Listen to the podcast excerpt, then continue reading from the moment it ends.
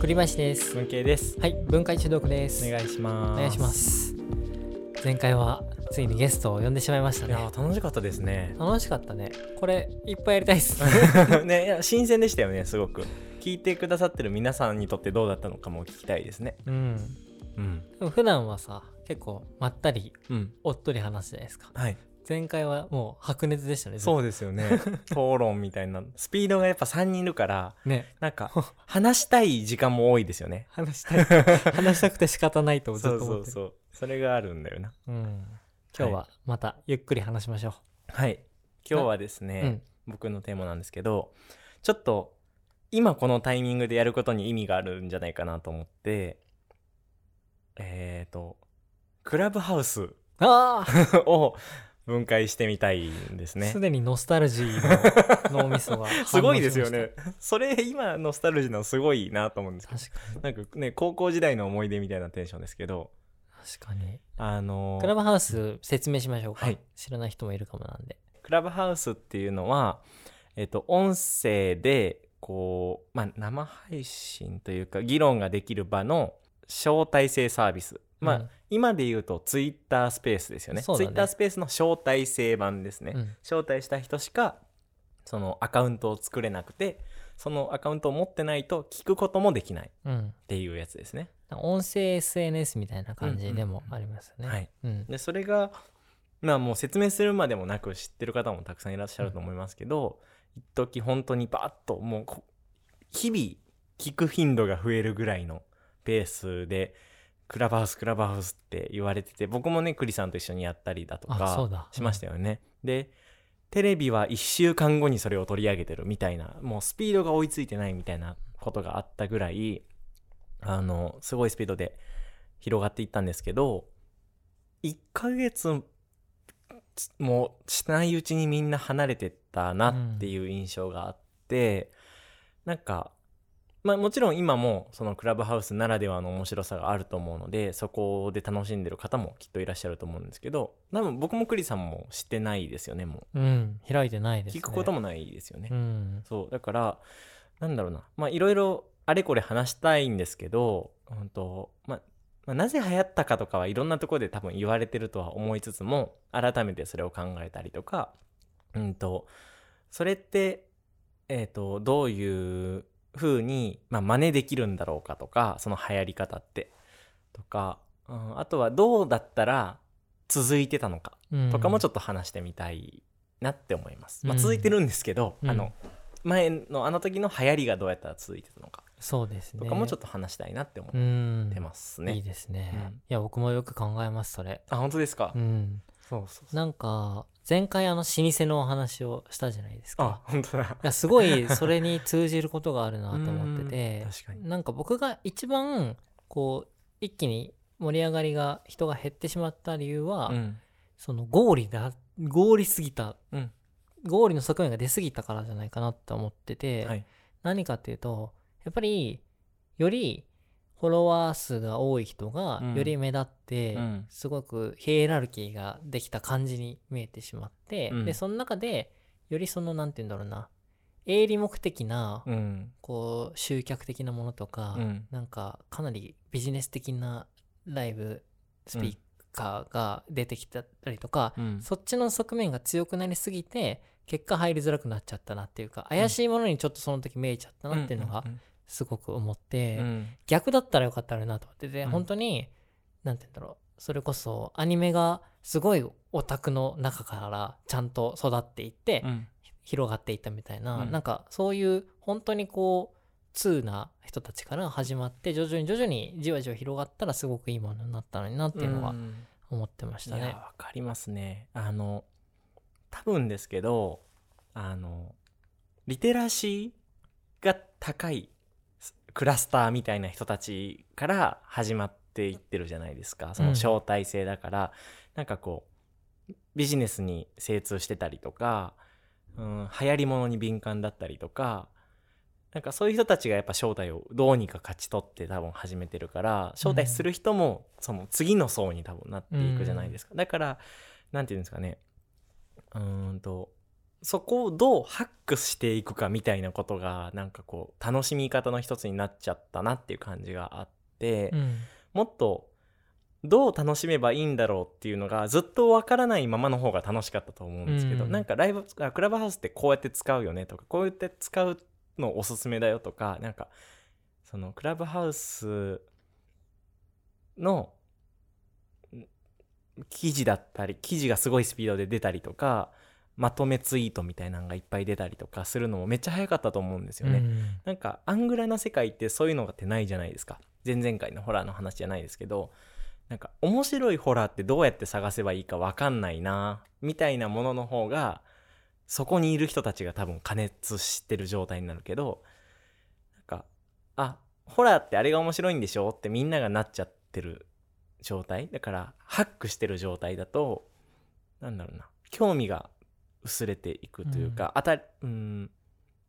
気軽なもの気軽であるがゆえにその力を入れて追わなくてもいいものになっていくからなんかあクラブハウスってこういうもんだよねってみんなが言えすぎたうん感じはすごいあるんですよね、もっとなんか得体の知れないうんどう使いこなせばいいんだろうこれが長いと良かったのにうんみんなめっちゃすぐハックしちゃったなって感じが確かに遊び方が決まったうん感じがして例えばさっきのその何かの宣伝に使ったりだとかあとノウハウを教える場所でしょっていう空気感ができたけどもっとなんかそうじゃない使い方がいっぱいあったのにその可能性を潰しちゃったよなっていう感じはすごくします。なんかそうですね分かりやすすぎるものっていうのはやっぱブームってものすごく消費の対象になりやすいですよね。うんなんて言うんだろうな。すぐになんかそのじわじわこう蓄積されるものがあって、うん例えばヒップホップってそのアメリカで育ってでちょっとずつちょっとずつ日本に輸入されてうん得体の知れないものとして噛み砕きながら、うんうんせで専門誌ができてで長年カルチャーができたところで例えばあのラップのあのフリースタイルバトルがブームになってみたいな、その順序だとなんか食われない感じがするけど、大体のものは一気に爆発すると大体その解説記事が出てうん消費されるっていううんうん運命をたどっちゃうんだなっていうのはすごいうん思ってでなんかその時に逆はあんのかなみたいなうんなんかいきなりブームになっちゃったのに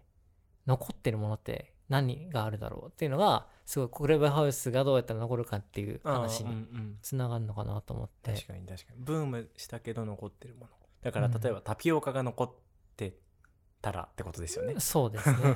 でもタピオカもあれだよねなんかもともとカルチャーとして根付いてたじゃないですか、で消費あブームになってなんか逆にマイナスになっちゃってる感じもうんうんうんしますよね、うん確かにうん。じわじわ言ってた方がみたいな。そういや俺ずっとタピオカ大好きだったんですよ、うんうんブーム来る前に、うんでも今もう飲んでなくて、うん。そうその反動がすごい来てるっていうあー確かにね。タピオカ飲んでるなって思われますも んね。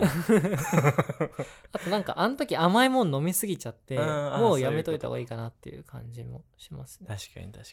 に。うん、なんだろうなブームになったけど YouTube はそれで言うと違うんですかね。ブームバーンってなってないのか。ちょじわじわなのか。じわじわに入るんじゃないですかね、うんうんうんヒカキンさんとかも、そうですよね。うんどんどん知られていったのか。でも一気にバーンって火がついて今は聞かないなみたいな人でも多いんじゃないですかそんな人、うん、うんうん YouTube 領域でも、うんうんまあ、特に TikTok だとめちゃくちゃそれが起こりやすいと思うんですけど、うんそうですね。うーん、なんだろ名前挙げるとディスる感じになるから出しにくいってこと に気づきました、う。そうです。 まあでもブームになったけど、続いてるものだったらあげれるんじゃないですか。あそうか、うん。そうだそうだありそうだなって思うのはモルカーはうんうん続うくんじゃないかなとあはー。確かに、ちょっとわかるな。うん。なんでだろう。あれはどうですかポプテピピックあはちょっと違う。あ、これれからが勝負って感じうんうんうがんしますよね。今度アニメまたやるけど。うん iPhone。 iPhone ってじわじわじゃないですか、でも。 iPhone 上場は ?Apple というものがあってか。うんうん確かに。うん。うん。サウナはじわじわか。そうですね。じわじわからのブームか。うん。まあ、ちょっとジャンル違うけど、USJ はん。最初できた時すごい話題になって、うんうん落ち着いちゃって、うんまた人気になったうんうんうんみたいなところはありますけうん。ど、んだから V 字回復系なんですうよね。んうん。そうですね。意外と思いつかないなね一個ぐらいありそうって思うけどオリラジあっちゃんうはんちょっと近いかも最初出てきてリズムネタで話題になって、でもあの人も、まあ、ずっと残ったというかこう波がすごくあって、うんうんうん自分の道を見つけたって感じですもんね、うんそうですねそのままなわけじゃないですもんねうんだから結局難しいのかもしれないですねこんだけ考えて出ないっていうことは、うんだから、ん残るものっていうのは本当にその老舗の話じゃないけど、うやんっぱり非合理的でうん流行ろうとしてとか残ろうとして生まれたものじゃなくて、うん当たり前のようにやってたものがちゃんと残る構造にな構造になってたうんでどっかのタイミングで火がついたりするみたいなものかものすごく一気にブームになったけど姿形をどんどんアップデートしていってし根付いていく、うんあっちゃんスタイルうんうんうんのそうかそれで言うとクラブハウスはなんか別に流行ろうとしまあもちろん流行ろうとしてる部分もあると思うんですけどなんかやり方的には流行ろうとしてはないじゃないですか、うんあの招待制という機能があることによってうんだから一見流行ろうとしてるように見えないけど使われ方がそうなっていった感があるなと思ってうて、んで、えっと、かつ、その、そう、運営側の想定以上のスピードで消費されたことによって、進化する間もなく離れていってしまった感があるなと思うんですよね。うん普通って、ちょっとずつちょっとずつみんなが来て、集まって、それによってアップデートされていったりとか、機能が増えたり減ったりするけど、バンって来て面白くないって帰る人がいっぱいいたりとかまあもちろん残る人もいるけどみんながその時のクラブハウスをの評価をしてしまうじゃないですかあの時代のあの瞬間の、だからもう戻ってこなくなっちゃいますよねうんなんか僕それ前も話したかもしれないですけど YouTube でコラボする時って先輩の誰かに言われたんですけど大きいチャンネルとコラボするのは大事だけど気をつけた方がいいって言われて、うんでそれは、まあ、確かに露出は増えるし一気に知ってもらえるけどその時の自分を一生記憶されるよっていう話をされたんですよね。例えば僕が、あの登録者10万人のタイタイミングで当時じゃあ数百人いたヒカキンさんとコラボするとするじゃないですか。じゃあヒカキンさんの視聴者さんは10万人の僕をずっと記憶するっていう話をしたんですね。だから面白い状態がもうあるんだったらコラボしたらいいけど、うんまだまだな時は知名度は確かに広がるけど悪名になっちゃうそれが。だからコラボする時は本当に今自分がそのチャンネルで活躍できるのかを見極めてした方がいいよって言ってくれた先輩がいてででも確かにになと思ったんですよね。それで言うともしかしたらクラブハウスはその運営の意図とはずれたずれてすごいスピードで集客が来ちゃってまだ不完全なところもいっぱいあったのにそこで評価されて飽きられてしまったみたいなところはあるんじゃないかな、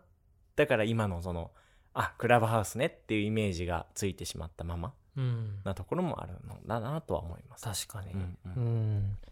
でもなんか俺が思うのはあの時に俺最高の場ができたとも思ったんですよ。うんわかりまなすんていうかいわゆる例えば広告業業界って、うんアドテックっていう超でかいイベントがあるんですよね。うんそのいろんな夢のセッションみたいのがあるみたいなうんうんのが、そのままそこにはあるみたいな、うんうんうんそれよりもしかも絶対普通じゃ見られないようなセッションがあるって思っていい使い方がもう明示されてたのに、うんなぜ離れちゃったんだろうってとこすごい大事だなと思ってて、なんかその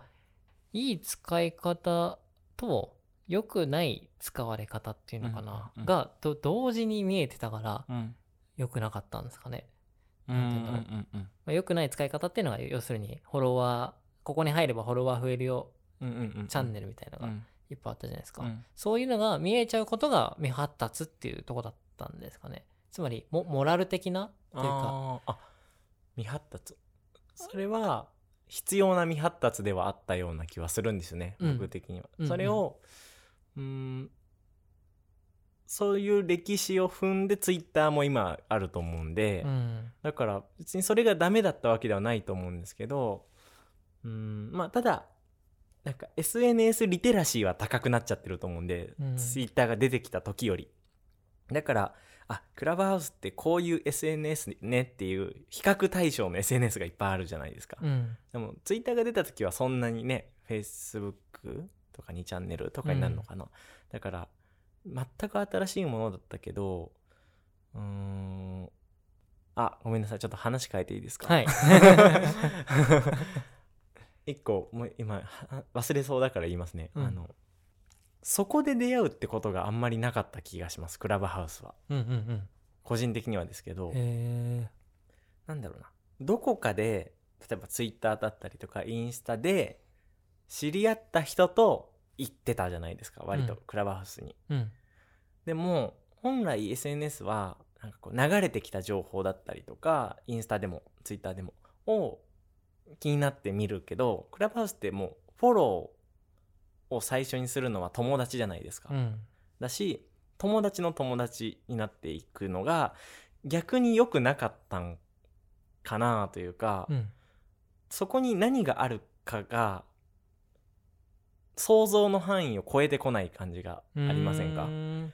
なんかツイッターだとあこんな面白い漫画あるんだみたいなものがあるけどクラブハウスってあんまりそれなくなかったですかあー俺の場合は結構あったはあったんですよ本当ですかつまり全然話したことないけど、うんうん知り知ってる尊敬してる漫画編集者の人とかうんうのセッション覗きに行ったら、うん呼ばれてスピーカーに一緒になるみたいな、うんうんあったんですけどそれがとてつもなく嫌だったっていうのがああったんーですよ、ううだから出会い方が良くなかったっていうあーか確かになんかそう俺それでは入室するとなんか呼ばれるみたいな、うんうんうん恐怖心が出てあー見れなくなっちゃった確かに確かにわかりますそれもうんうん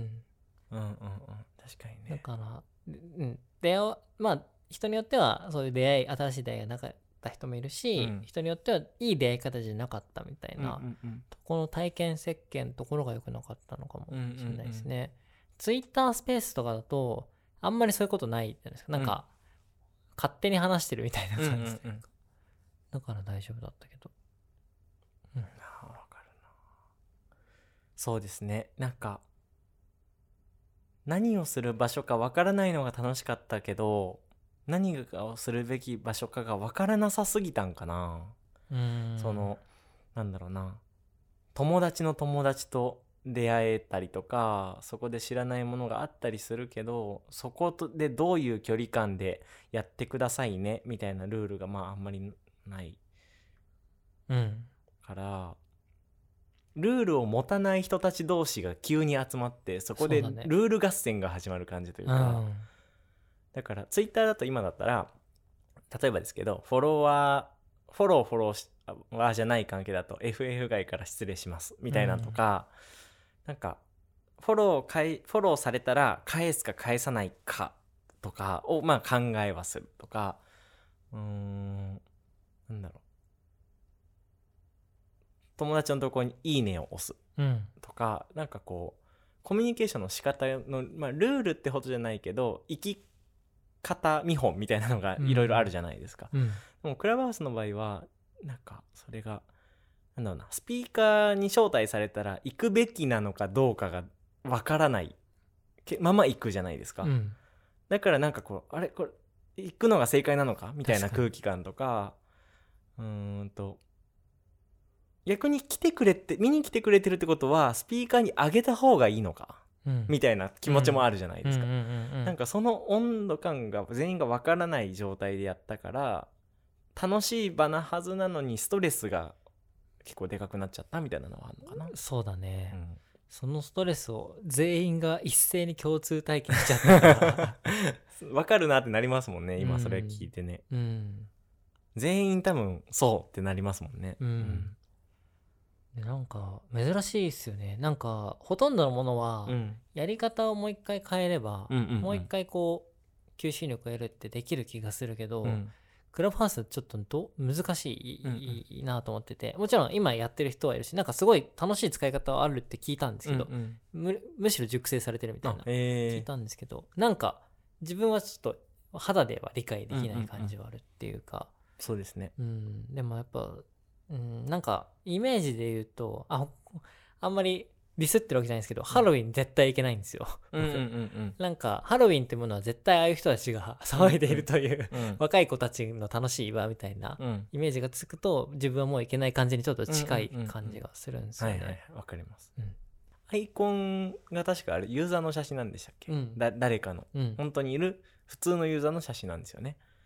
でなんかあれはすごい非合理的なマインドだなって思うんですようん。ビジネスとしてはだってそのアプリのアイコンになる顔というアプリの顔になるアイコンだからああんま変わんない方がいいけど、クラブハウスってモノクロの写真であれば何でもいいわけでそれってそれを設計してる人たちって結構非合理的な場を作ろうとしてる人なんじゃないかな、うんみたいな気はするんですうん、よあね。めっちゃそう思う。思想が出てましたよね、うんうんそこに。そうだからなんか老舗になりうるその作り手のマインドは存在してるような気はするんですよね。めっちゃそう思うう。うん。ん、もうこの間スマホ開いてクラブハウス探そうと思って見た時に写真がやっぱ変わるからどこか分かんなかったですもん。 確かにク。ラブハウスどれだってなる非ん合で理そううんめっちゃ非合理的だしでもそれのアイコンになって嬉しい人が世界のどっかにいるとか、うんその話題でなんかクラスのでちやほやされてる人がいたりとかするわけじゃないですか、うんそれを生み出すためまあだけじゃないかもしれないけどそのなことでアイコンをそれにするってすごいなって思ったんですよね、うん絶対誰もやんない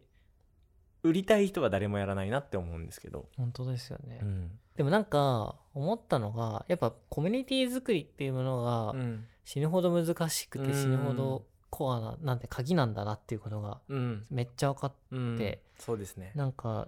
いやそれは会社やっててもすごく感じるんですけど、うんなんかそのカルチャーってめちゃくちゃあるんだなっていうのを思って、なんて言うんだろうチョコレートっていう例えば会社の場合は、うんその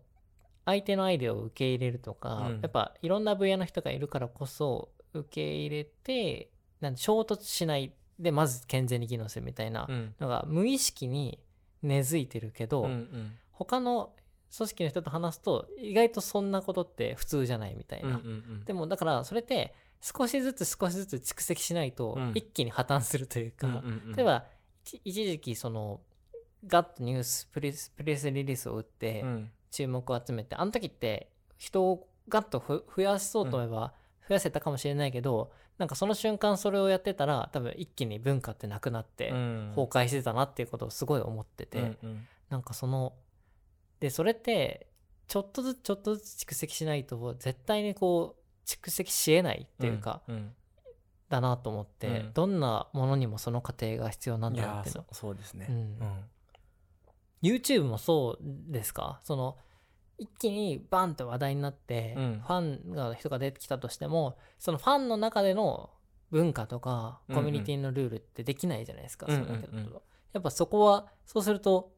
うまくいかないことが多いっていいうかやーあるあると思いますね、ちょっと今の質問の回答になってるかちょっと怪しいですけどそのやっぱりこうチャンネルにし紐づいた笑いだったりとかコメントの文化だったりとか、まあ、Twitter でのリプライの文化とかいろいろあると思うんですけどもしじゃあその途中でバーンってバズって新しい人が一気に入ってきちゃうと戦争が始まりますね。うん、うんその文化を理解している人たちとしてない人たちがコメント欄で争っちゃうんですよね。うんなんか今まではそのチャンネルについてたこのコメントは面白いとみんなに言われてきたけど、うん初めて来た人はなんかつまんなみたいな人も入ってくるし、うんなんかコメント欄のその団結力寒みたいなうんもあるじゃないですか、うんでもそれが、うん、とじゃあ同じ量、えっと、例えば1万人のファンがいて1万人の新規が入ってきたらもうし既存ファンよりもか既存ファンと同じぐらい新規の声が強くなっちゃうじゃうないんでうんすうか。んうんってなった時が結構こう怖い瞬間というそうかだよね離れていっちゃう可能性がある瞬間なので、うんうんだから、まあ、でも、結局じゃあ、でも、YouTuber 自身が面白続けれ、面白ければ、新しい人が入ってくるよねっていう考え方もあるんですけど、ちょっとずつちょっとずつこう増えていくことによって、えっ、と、守られていく秩序みたいなものはあるなって思いますね。うーんうんそのバランスむちゃくちゃ難しいですね。うん、まあとはいえじゃあうーんとひっくり返ってもいいからバズろって思ってもバズれるものでもない 別にバランスを取ろうと思ってそうなってるというよりかはまあ基本バズったことの方がある人の方が少ないとは思うんで、うんう。ん、だからまあ自然とそうなってるっていう方が近いような気がしますけど。へえ、うんそっか、うん自然とそうなってることがすごいですねなんか前回の老舗の分解をした時にさ、はいあそのこ非合理なうん意志というかこだわりみたいなものと、うん一つの利便性うんみたいな話もしたけど、一つの利便性があるからちょっとずつ新規のお客さんも来て、うんそのその間口が大きすぎると一気に来ちゃうし小さすぎると来なくなっちゃうみたいなところの最適なだから秘伝のタレの新しいタレの加え方はいはいはい適量の加え方っていうのがどの分野にもあるんじゃないかなあってあ思っ確かてにてそうですね。で文系君のパパチャンネルもそれがすごくいい形だったんじゃないかなと思うんです確よかにね確かに。そこがだからクラブハウスにもその概念がもしあったとしたら、うんうん招待制をその時にな盛り上がりすぎちゃったら招待制じゃなくするかあー誰でも入れるようにしたらむしろそこに価値がなくなって、うんうんちょっと整えられたかもしれないとか、なんかそういうのもありそうな気がそうしでますすねね。あと止めるもあるでしょ止うね。めるとか、うんうんそれはあった気がしますね。うんそのもう蛇口の水が出っ放しになっちゃった感じというかそうだよねバーって理科室の水道 ぐらいバーってなっちゃったから床水浸しそう そうそうもういいやってなっちゃった感はあるなと思っててでもそれを蛇口をこう調節してくれてたら、こうまあ、波が生まれてあの、たやっぱ楽しいそこにいたいここにいるひここにいる人でありたいっていう欲が生まれるけど、うんうんとかそこに入りたいと思う人が現れるけどもうもはや誰でも入れるものだし誰でも聞けるものだし誰に聞かれてるかも分かんないものになってしまってからはやっぱりなっていうのはあるから、うやっんぱそのまあねその招待性を止め緩めたり強めたりすりゃいいっていう簡単な話ではないんですけどその何て言うんですかねコミュニティのうんにの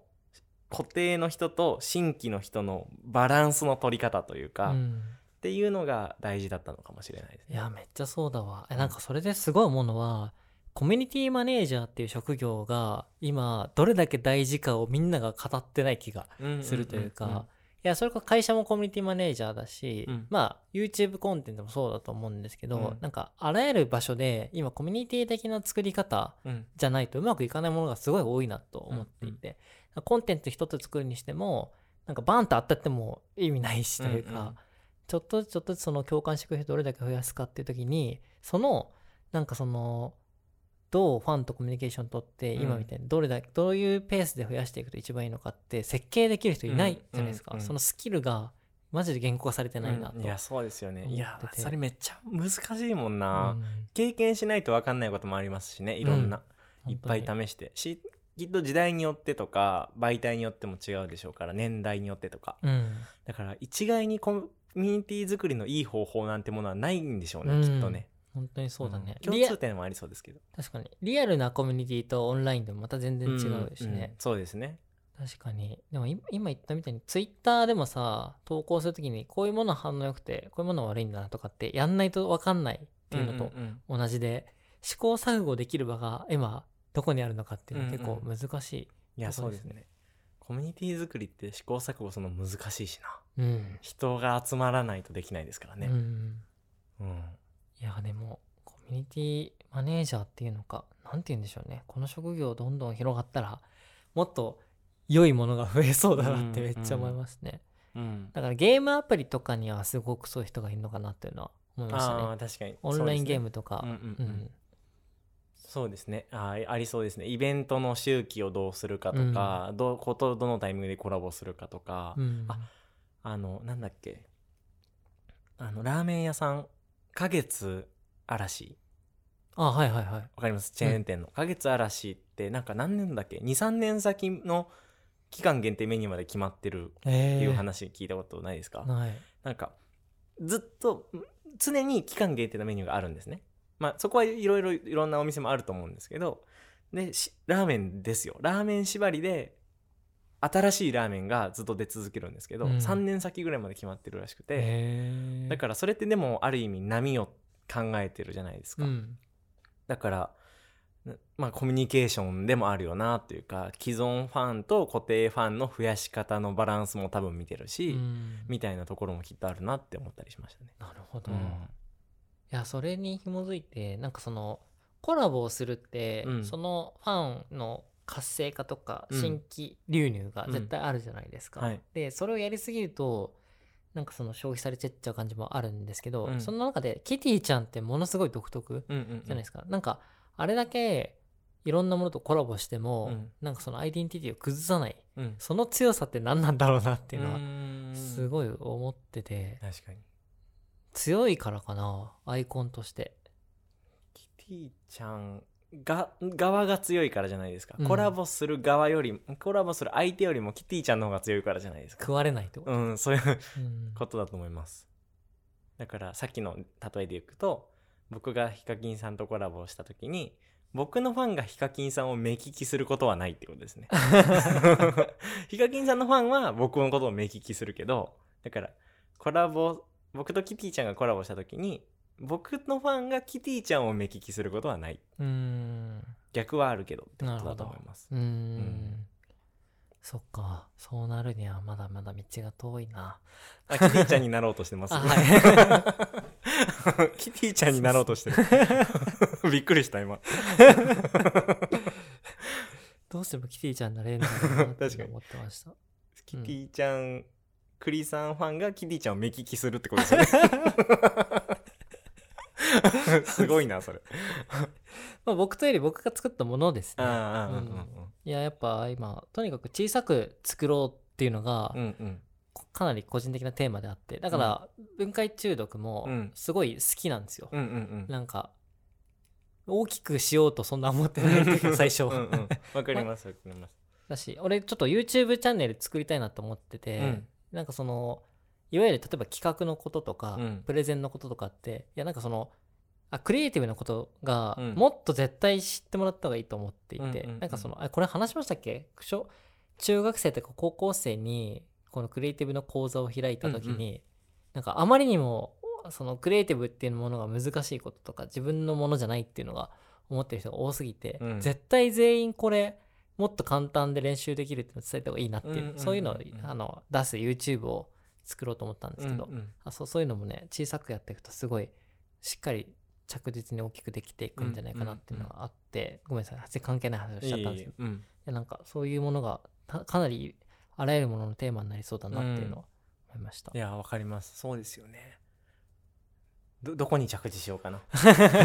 分解してみま しょう、まとめてみまましょうかとめれるかな。はいえっとはい。 Spotify のあ間違えたクラブハウスの分解怒られます。怒られるっていうのも怒られるけど。 Spotify は最高ですもんね、うんそういう意味でう言うとんうんなんか確かにそうですよね。そコうミュニティじゃないですか。うん、うん、めっちちゃゃ。ちゃんとかっこいいですもんね、ずっとうんうんうんアップルもそうだね、うんうんでもやっぱりそうですね。うんでクラブハウスはめちゃくちゃ思想良かったしもちろん今でもあ、まあ、すごいしっかりとサービスだから、うん今でも使ってる人はいるけどどうしても最初のあのブームがありすぎたせいで離れちゃった人も多かったと。うんでなぜそういうことが起きたのかをまとめると、えー一つは使い方があの確定してなかった、うんまあこうああ曖昧だった時だっけ違うはっきりしすぎちゃってたのかな逆にどっちだ曖昧だったと思います。曖昧だったみんながわからない、わからない者同士が戦っちゃった感じというか。わからない者同士が戦ってルール決め合戦になっちゃっうんうんうんたっていうのが一つ、うんで結果的にいい体験ができなかった、で二つ目がどうしても合理的な人、フォロワー集めようとか、えっと、ビジネスセミナーやろとかみたいな人が強すぎちゃって、うんそういうすごいその合理メディアになってうん色がついちゃったみみたいいなところ、大きくこの二つですかね。な。うんそうですね。意識高いメディアみたいなイメージがね、ちょっとついちゃいましたよね。で人を離れちゃったうんけど、まあ僕らがそこから学ぶもの、うんとしては大きく一番はこうコミュニティを育てるっていうことはものすごくそこに対するマネージメントスキルというか、積み上げ型のこう進め方が必要で、うんうん例えばそのしっかり徐々にあちゃんと集まってほしい人が集まってルールを作っていって、うん少しずつ人が増えていうんくみたいなことが大事で、でその人の増え方もそのちゃんと間口を最適に設定して、少なすぎても加速化してしまうし増えすぎるとまた同じようなことが起きちゃうから、うんそこの設計が最も大事だったんじゃないかうんという結論うんうんですかね。そうですねいやーなんかそりゃそうなんですけどね 結局 ね最後まで言ってもまあそりゃそなんとなく見えてたものではあるけど、でもちょっとそのコミュニティ作りの話になったのが良かったなと思いまうした、んうんえーでも俺あの時思わなかったんだよねあんな一瞬で離れちゃうって。うんこれとてつもないい TwitterFacebook を超えるメディアがついに来ちゃったってうんうんうん思ったんですけど、だからみんなそんな体験なかったっていうことですよねあんだけ一気に人が来て、ルールが複雑なんかごごちゃごちゃになった経験なかったから、うんうんうん読めなかったっていうのはあありそうですよね。なんか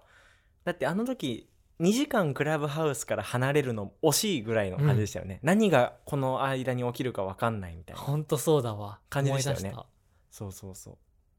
たなんかついていかなければ置いてかれる感がそうそうすそごうかそったでれすが、ね楽しかったんですけどねうん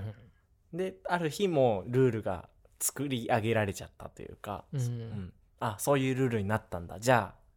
自分はいいや、うんみたいになっていった人も多かったですね、うん、うん、確かにいや難しいなすごいんだけどなあっこまで流行ることってねえでも爆発的に流行った要因は話しましたっけなぜ流行ったんだっけああれでもめちゃくちゃ相対性じゃないんですかあ多分そもそも実用の何て言うんだろうな便利なもの、うん新しい価値を生むとものとしての可能性はみんなが全員認めたんですよね、ん新しいの話聞けるし、うんうんとかっていうのと招待制という選ばれし者だけがうんうん来れるっていうのでみんな仲が気になって仕方がなくなってうん来たってことか、うんうんうん確かそうですねに、うん、いやーなんか新しいアップデートがあるといいですねクラブハウスがいいですかねオリラジあっちゃん方式で、ねこの回消したくなるぐらいクラブハウスがなん確かかにまたなんか違う入り方したら面白いなと思いますけど、うんありがとうごあざりいまがすとうございますいいとテーいうこマとでしたでよかったです はいじゃあ今日はここまでではいお疲れ様ですありがとうございましたはいありがとうございます